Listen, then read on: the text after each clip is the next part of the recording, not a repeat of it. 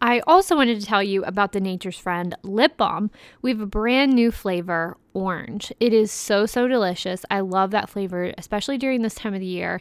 And this moisturizing lip balm will help restore dry winter lips because it is formulated with a blend of organic oils, shea butter, and vitamin E to help lock in moisture, leaving your lips feeling soft and smooth. I know our audience also cares about the environment, uh, nature's friend. We're all nature's friend here. Uh, so, all of these products are packaged in an eco friendly container so you can enjoy great quality products without hurting the environment. You can still be nature's friend while enjoying good, good quality stuff. So, follow us on Instagram at nature's friend, INC, or shop our online Etsy store, all linked below. Thank you. So, thank you for tuning in today to the Nature's Friend News podcast. My name is Rachel Pence, and today we are going to be doing um, a podcast about 10 wonderful whale facts. NOAA Fisheries recently published this article about different research that they've been doing, and there's still a lot that they do not know about whales and the different species of whales. So, I just thought this article was very interesting and I thought it could make a great podcast. So I thought I would do that today. So stay tuned for 10 wonderful whale facts.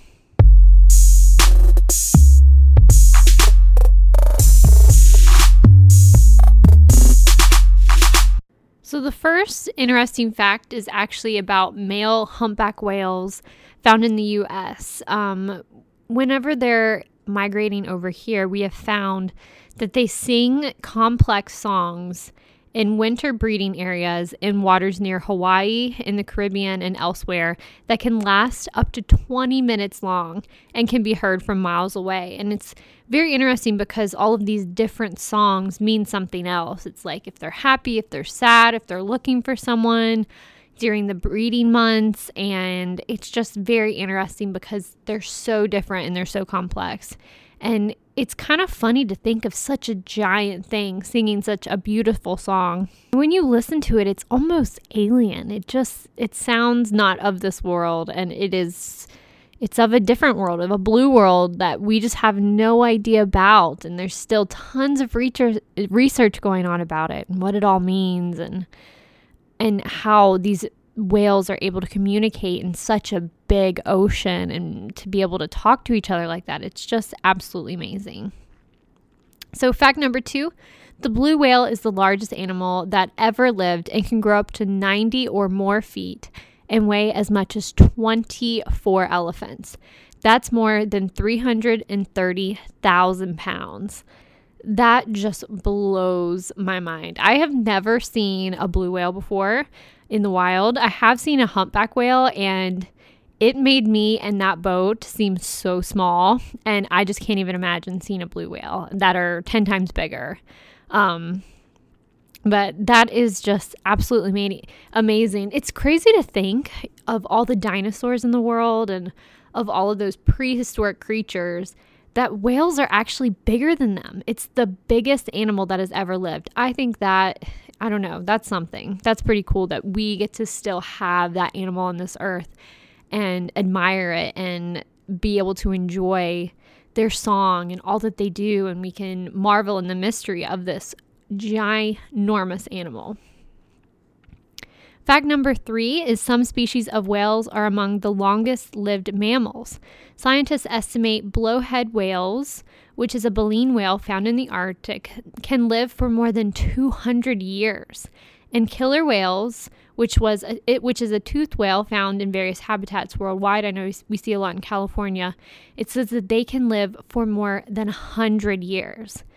That is interesting because do you remember the whole um, oh, I can't remember the name of the whale, but it was it was the killer whale that was in oh Tilly Tilly, the killer whale that was in SeaWorld. And remember they said that their life expectancy was like 30 years or something like that. But actually, in the wild, they can live up to 100 years.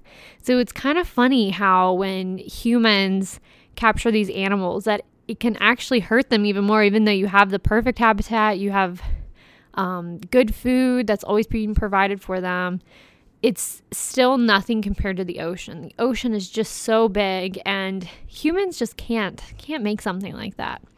And this goes into fact number four killer whales are highly social and often travel in groups that are matrifocal, which is a family unit focused or centered on the mother. That's kind of interesting. It's like they stay in their little family. But I have all of this cited below. So if you click on that link, you can see different pictures and stuff.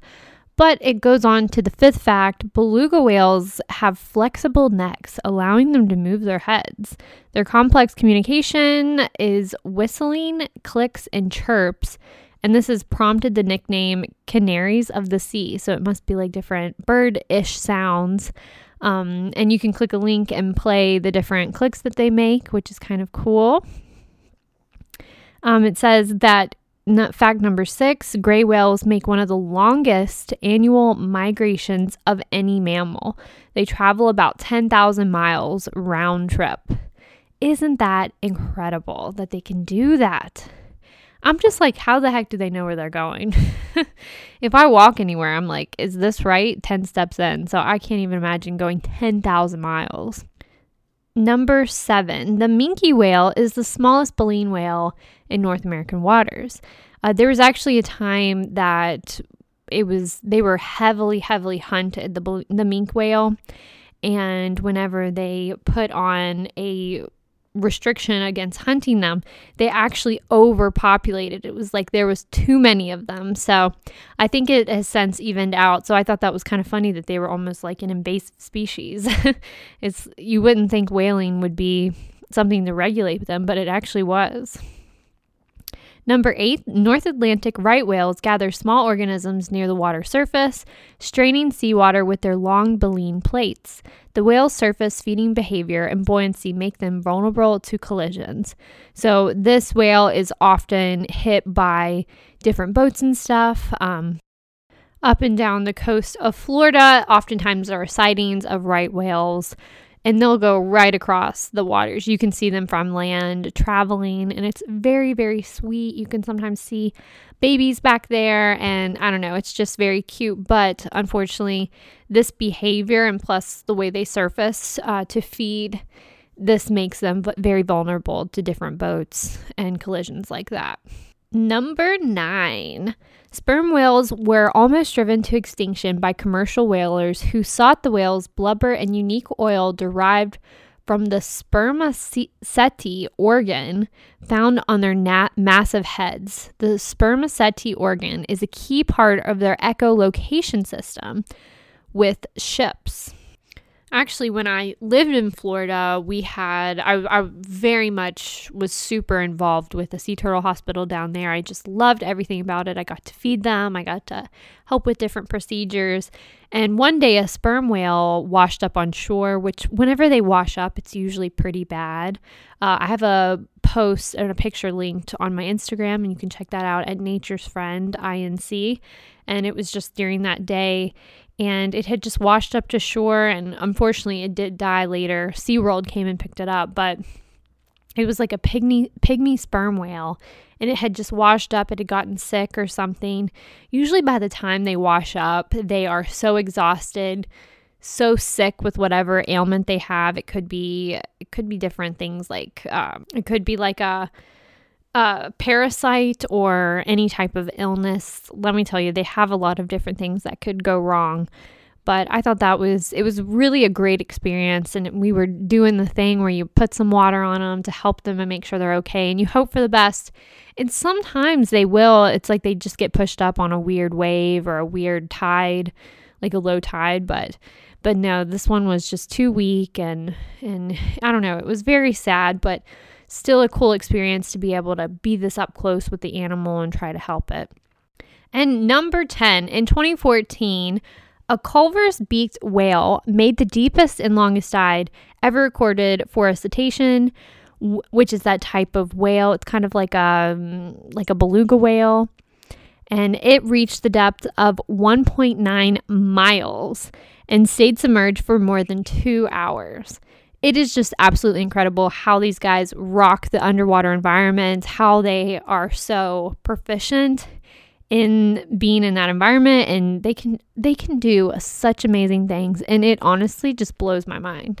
The ocean to me is so scary. It's so amazing, but it is so scary just because I feel like us as humans, we don't have that it's like you can ask any sailor out there. It's you have to constantly be fighting to stay alive in that environment. So for these guys to live in that environment full time and to rock it and just do well, uh, it honestly amazes me so much. But thank you guys so much for listening to the Nature's Friend News podcast. Let me know what you think. Take a screenshot of this podcast and follow me on Instagram. You could post a picture of which ever podcast you're listening to and leave a comment on it of what you liked about it, what you thought was interesting, your thoughts on it, and tag me at Nature's Friend INC. And I will, I'm really good about getting back to you, and it helps show me. Uh, what you guys really like, and it helps keep me motivated on things to do in the future or different topics and to just stay on here because I really do love doing it, but I want it to, be good for you all. So follow me on there, uh, Nature's Friend INC. And until next time, bye now. Have a great day.